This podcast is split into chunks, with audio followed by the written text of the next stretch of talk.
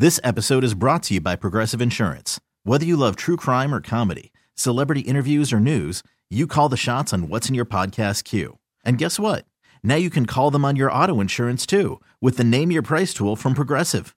It works just the way it sounds. You tell Progressive how much you want to pay for car insurance, and they'll show you coverage options that fit your budget. Get your quote today at progressive.com to join the over 28 million drivers who trust Progressive. Progressive Casualty Insurance Company and Affiliates.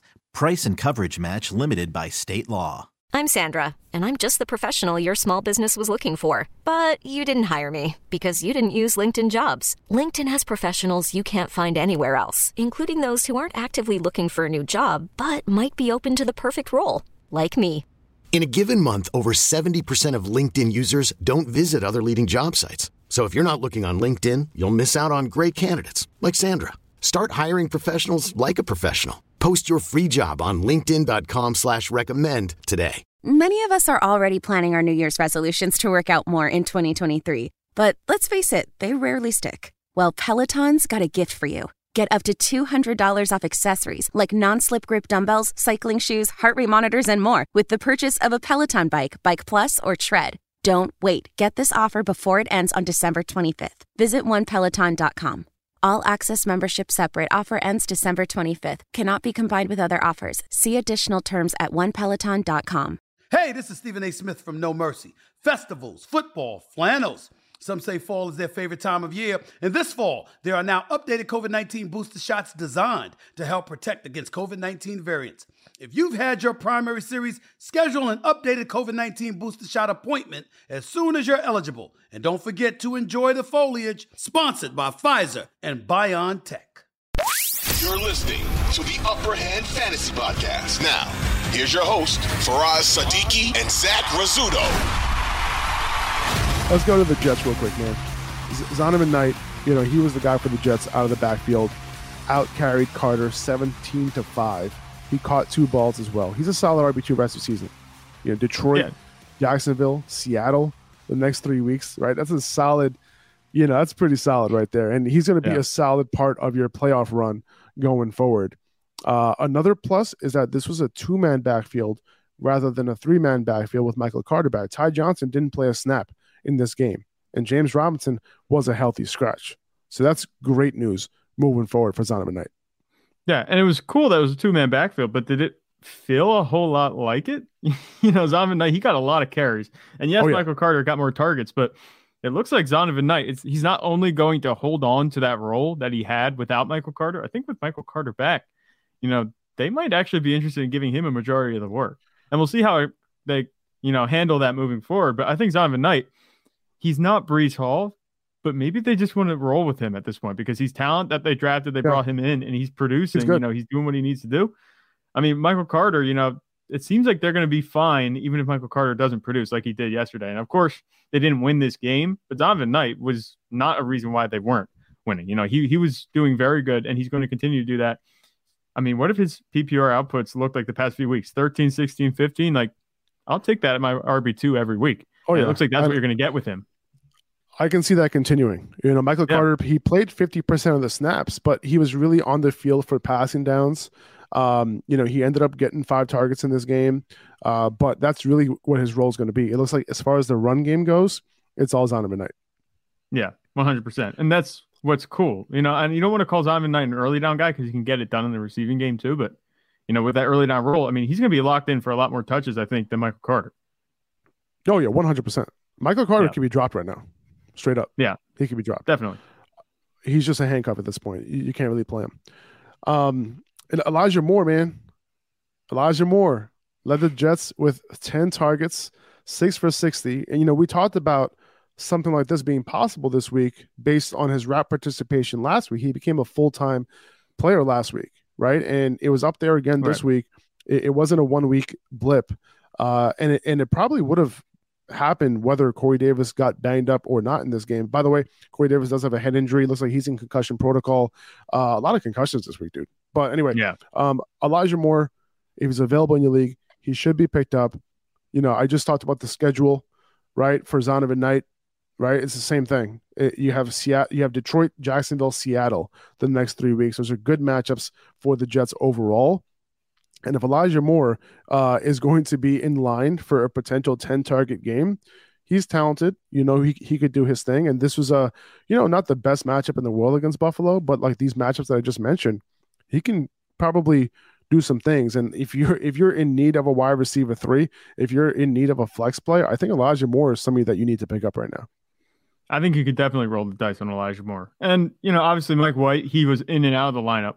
And I don't know what his status is moving forward, if he's going to be able to play next week. I think he's, they said he went and he got evaluated for some type of internal injury, which obviously is not good. He, he went, he went to the hospital, he got evaluated, and it seems like he was good to go and he was able to fly back with the team. Right. Okay. So that's good news. And even if Mike White, you know, wouldn't play, I think he's going to, if that's the case. Um, Joe Flacco, I think, could get it done too. Uh, he we didn't see a whole lot of him, but we know they like to throw the ball a lot. And um, pretty much anyone but Zach Wilson is going to be okay for Elijah Moore because Zach Wilson just didn't throw to Elijah Moore. Uh, but definitely, if you if you are sitting, you know, at a spot where you're maybe in the, you're in the playoffs and you don't have a wide receiver three, I think Elijah Moore could definitely come through and fill that role for you because, like you said, he's now a full time player and this offense is going to be good. They're playing the Lions and they've been playing better football, but I think that the Jets have a pretty good matchup, you know, that week uh, next week going into that. Elijah Moore is going to be a contributor working alongside Garrett Wilson. The offense as a whole with Mike White has been, you know, perfectly, you know, conducive for fantasy production. Uh, I, I, like Elijah Moore next week, and def- definitely this week was really encouraging to see. Oh yeah, definitely, man. Um, and this was the highest route participation that he's had since week three. So yeah. you know, that was a long time ago. Um, Devin Singletary on the other side of the ball, he ended up out touching and out snapping James Cook. This just seems like a backfield to avoid at this point. Like, yep. you know, unless you know, you know, these guys are going to be up in these games and they're going to be able to run the ball a ton. You know, not sure I love them against Miami next week, but against Chicago in week 16, you know, maybe, right? I can see that, you know, being a game where, you know, these guys can get 35 combined opportunities, maybe. Um, but I don't know how you can trust them, you know, like in your championship week, for example, like unless you're desperate. Like both are holds, I think, on your roster. Like I don't want to drop either of them right now uh, mm. because you never know what could happen. Uh, you know, it could go in one way, one way or the other. But like this was pretty disappointing, you know. We and we knew this was we talked about this right on Friday, I think it was, where it's like, you know, this it was only a one week sample size with James Cook getting the yep. majority of the touches, and it just flipped right back to Devin Singletary, but in a situation where even Singletary didn't get you know a really high uh, distribution of the opportunities, it was relatively even for the most part this yeah. game. Yeah, that's what it was. And the thing is, even if it would flip one way, like Devin Singletary, yeah, he got most of the touches this week, or James Cook got most of the touches last week. The ceiling on these back on these running backs is not very high. It's not going to be like guys like Christian McCaffrey. Obviously, that's a high standard to go to, but I don't even I'm not even sure it's like Zonovan Knight. I think Zonovan Knight has a higher ceiling than he's shown the past few weeks. I'm starting Zonovan Knight over both of these guys, regardless. You know, even if it oh, yeah, for sure. Way, I, I, trust Zonovan Knight to get it done. Um, even if he's splitting with Michael Carter over one of these two guys getting most of the work, just because they don't emphasize running back position very much at all in Buffalo. And you know, you look at it, maybe you could say, oh, the low production was because of the Jets, which the Jets did give them fits. Once again, Josh Allen, you know, yeah. he struggled. And the offense as a whole, Stefon Diggs only had 37 receiving yards, which is just, right. just crazy. Um, you know, it was an off day. This is what I think you're kind of in line for because if you say that the Bills are going to get back and they're going to get right on offense, it's not going to be through the running backs. They'll be complementary at best. And that's why I'm saying that their ceiling, it might be 15 points, you know? I, they're not going to be catching a ton of balls. They're not going to be running a bunch. If they're scoring, it's going to be through Josh Allen. And that's part of the problem of being on an offense that's loaded like this. You might be a good talent in the backfield, but the way that they employed that they deploy this offense, it's just not going to be conducive enough for either either of these guys to be started on a weekly basis. And especially going in to the playoffs with this matchup as the most recent, that this performance, like you can't trust them. And I wouldn't. I agree with you. How about this Cowboys Texans game, huh? Yeah. Te- Texans out both of their top receivers, Davis Mills and Jeff Driskel rotating at quarterback. Yep. Uh, Chris Moore stepping up with 10 catches for 124 yards on 11 targets. You want to pick him up. Uh, great schedule the rest of the way in case Brandin Cooks and Nico Collins don't play, in case they get shut down. But miscues on special teams by Dallas, you know, a couple picks on offense by Dak Prescott. You know, they kept Houston in this game, and the Cowboys almost lost it. You know, luckily the Cowboys were able to, you know, at the end, you know, figure out a way to win that game. Uh, but it was it was definitely a close one. And as a Cowboys fan, I see you have your Dak Prescott jersey on right Yeah. now, Zach. He Uh, redeemed himself. He redeemed You himself. looking like Zach? You looking like Zach Prescott today? Oh yes, of course. I I had am to do it, bringing sorry. back the Halloween costume that I had the other time that I wore. But the thing, the thing about this game, and just to preface this, a win is a win. Um, Dak Prescott redeemed himself, but it looked like this game was going to be exactly what we thought it was going to be. You know, with Dallas going up, and then you know the offense coming off the field, and they don't have to do anything um, until that muff punt, and then that gave the Texans life, and then the interceptions, like we said, and now I'm a Dak Prescott fan. I can defend, I think, both of his interceptions, but the thing is, he's been turning the ball over a lot, and that's actually hurt his hurting his fantasy production. But the takeaway here isn't so much from the Cowboys because we know they're going to be able to, you know, get it done every week. Um, especially Tony Pollard. Again, he looked really good with two touchdowns, just ridiculous. And Ezekiel Elliott, even in a down game, both of these guys got it done. But the takeaway for me here is, you know, the Texans offense, like you said, the receivers, two guys that could potentially be quality starters for you if you need them, you know, down the stretch. Um, this offense had no value before. And now Chris Moore coming with 11 targets, 124 yards. I'm not sure how much I trust that type of performance to be duplicated next week, but No. he should have a solid enough floor. Amari Rogers did a little bit. He scored a touchdown. Um, he- I'm not starting either of these quarterbacks. You know, they had the platoon coming out, and I was sweating really bad, you know, this game because I was like, we're, we're going to lose to a platoon of quarterbacks of Dress, Jeff Driskel and Davis Mills. And Dallas lost it on that one pick. I could have sworn they lost the game with the five minutes left. That goal line stand was a miracle. And then the Yeah. second miracle was going 98 yards for a touchdown. So that kind of renewed a little bit of hope in me that they could, you know, they're not uh, fakers, but scary game overall for me as a Cowboys fan. But the takeaway here, like I said, is Houston's players, not Dallas. Dallas can be fine. Tony Pollard looking like he's going to be able to produce week in and week out. That's the only thing you can really say about uh, Dallas. And Dak Prescott, he's been a middle of the pack starter for you. He's going to continue to be that. Um, not not not much really to take away from this fantasy wise, but it was definitely a storyline in that 1 p.m. slate. Definitely, uh, Yeah. what's it called if you're watching Red Zone.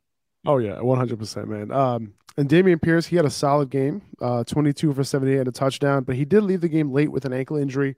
Uh, Right. Early prognosis seems to be a low ankle, so it's possible he's back next week. If he's out, uh, there's nobody on the Texans in the Texans backfield that I would play. Uh, we'll probably see a three-way committee between uh, Dare Ogunbowale uh, and Eno Benjamin leading the way with Rex Burkhead, kind of you know trailing and getting a couple touches here and there. So I would Right. not go near that backfield if Dameon Pierce is out. No. But what a game from Justin Jefferson against Yep. the Lions. Redeemed himself for that from that first time against the Lions. 11 catches for 223 yards. It could have been an even bigger day if the refs didn't declare that Jefferson went out of bounds on what would have been another long touchdown. It would have been an extra 30 yards and a touchdown um, if they Yeah. didn't call him out. Um, I'm kind of glad that they did because I was going up against them. Uh, and Yeah. if they did, I would have probably lost my week. Uh, but the refs called him out. Uh, but nonetheless, like the dude came through for you when you needed him the most. Yeah, that this is one of the big names that actually produced this week. You know, One a of lot the of only ones. didn't, but he he's he produced and he came through big for you. So that that's you know one thing. Justin Jefferson, you know, I don't think anyone was worried about him having a dud performance, but with the way things were going, it seemed like you know he might he might not have. I think Justin Jefferson he was very good. Obviously, I, a lot of this I think came in garbage time. Minnesota was down pretty much all day, but that's okay for fantasy football. With the way that the Vikings defense plays, every game's going to be high scoring, which means Justin Jefferson's going to have to be doing things on offense to keep the Vikings in the game. And they weren't in the game really at all against Detroit, but that's what you want to see, I think, from a fantasy perspective. If you're just a fantasy player, this is exactly the type of game you want to see for the Vikings receivers. It's crazy, man. Like the only guys I'm looking at it right now, Christian McCaffrey, you know, obviously he came through. Yep. Justin Jefferson came through. Austin Ekeler came through. Tony Pollard came through. Keenan Allen, even though he we had lower expectations on him. Mhm. Mike Williams, even though Josh Jacobs a little bit, Mike Williams a little bit, but that's really it, man. Nobody had like Yeah. this huge day. You know, Tyreek did all right. Um, but yeah, like no one had this huge day, like besides those guys, which is crazy, man. Like the week that you needed so many guys to do their thing, like Yeah. they just fell through, you know. So you kind of, like I said, scratching, cl- scratching and clawing your way into the fantasy playoffs. Uh, Yeah. But hopefully you were able to get it done. Um, a guy that we were recommending this week was DJ Chark. Uh, he ended up coming through uh, as we thought he would. His second 90 yard receiving game in a row. Yep. Uh, not sure I'd be starting him next week against the Jets, uh, but I would hold him for Carolina, hold him for Chicago uh, the week after. Jameson Williams ended up getting his first catch in the NFL, and of course, it had to be a 41 yard touchdown. Um, Yep. He only ran six routes in this game, so he is not startable right now. Uh, Right. But we'll keep an eye on those routes uh, as they continue to go up moving forward. Yeah, it's funny because I'm looking at all these re- numbers for the Lions receivers. Like this team is playing really good offense, and it's not Oh, yeah. just through Amon-Ra St. Brown. Like DJ No. Chark looks like he's going to be a longer term contributor than you know maybe he might have looked like at the beginning of the season. Josh Reynolds, you know, I think that Rams connection with Jared Goff is kind of buoying him a little bit, but you know he's getting it done regardless. And now Jameson Williams, you add him to the mix. If only these running backs could have got it done. You know what I'm saying? Imagine what the offense Super would look like. frustrating. Jared Goff So frustrating. how about Jared Goff? Like he's looking good. And I saw Yeah, a report somewhere that he's like expected to be their quarterback, you know, next season. They might just roll with him. At this I point, why that. not? Like, That's a good you- choice. I, I think you have to. Because they're not You in know- tank position. They're not going to go get Brady Exactly. any of them. Yeah. Exactly. They're I'm sorry, man. They're they're a win now team. That's what I was gonna say. Like Yeah. they're winning now. Like with Jared Goff and they're in position to make the playoffs. And why would you why would you switch away from that at this point, right? Yeah, and people forget, you know, Jared Goff, he had a rough stint at the end of his time with the Rams, and he was pretty rough coming into this time with the Lions. But he has, you know, Super Bowl pedigree. He went to a Super Bowl. You know, he's been on successful teams, high-powered offenses that beat Patrick Mahomes in a 50 point to 50 point game. Like he has this experience under his belt. He knows how to play football. And when he came to the Lions, this was a much worse roster. But since they've added guys on the line, the offensive line is one of the best in the NFL. They drafted Penei Sewell, who had a catch for a first down to ice the game. Like Yep. this is a good offense. And with Jared Goff, all he has to do is play efficiently, which is exactly what he's doing. And he's throwing deep, deep passes. You guys, a lot of touchdowns. I saw him air it out a couple times, and it was end up in the receiver's hands for a touchdown. Like I think you kind of upgrade this whole offense a little bit with the way J- Jared Goff is playing. And does Jared Goff? It, can we slide him in? Um, did we have him as a top twelve? Can we slide him into the top twelve? Is he a QB one moving forward? I, I- I think maybe.